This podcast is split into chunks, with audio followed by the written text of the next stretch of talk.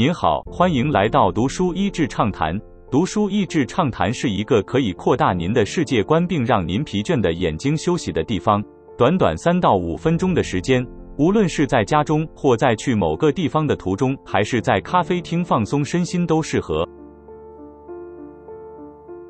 世人对武登教练的最大误解，是以为他一心一意志在赢球，这是个十分容易发生的错误。因为他是历史上赢球最多的教练，但事实上并非如此。这本天钩假霸酝酿了近五十年才出版的书籍，写出了他与武登教练动人和细水长流的师徒情谊。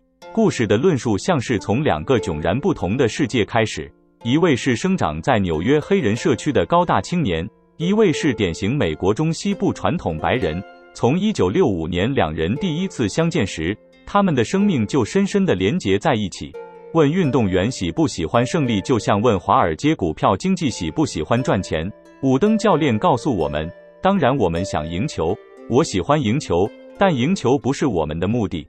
Coach Wooden and me，我猜中文版的书名翻译是想把整本书假爸没有说出来，却比什么都更大声的心思，那就是这个过程让他成为更好的人。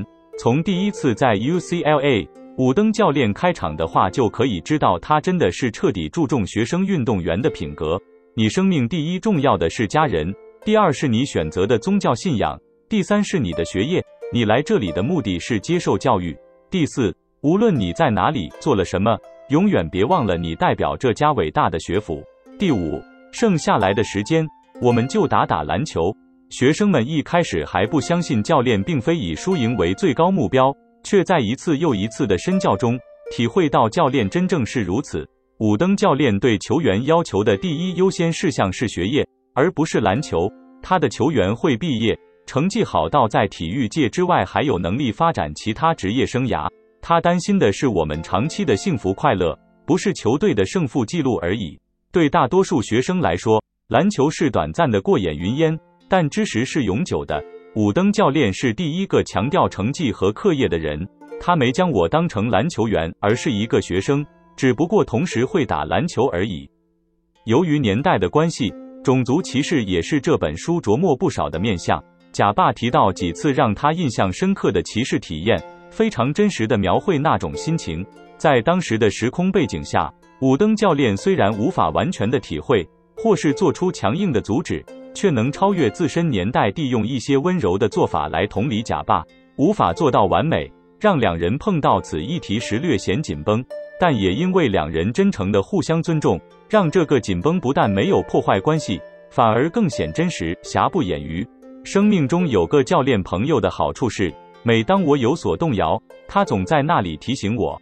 我也喜欢认为，当他遇到成功或灾难时，我亦曾伸出稳定的双手。最后。书中提到，武登引用一首诗，让贾爸用生命的许多年日才逐渐体会：如果你有梦想，而不被梦想奴役；如果你会思考，但不以结论为目的；如果你能面对成功与灾难，并能将这两个假象同等对待。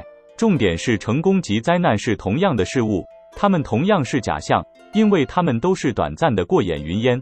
更重要的是，成为一个有信念的人，这样更永久的快乐。余烟产生。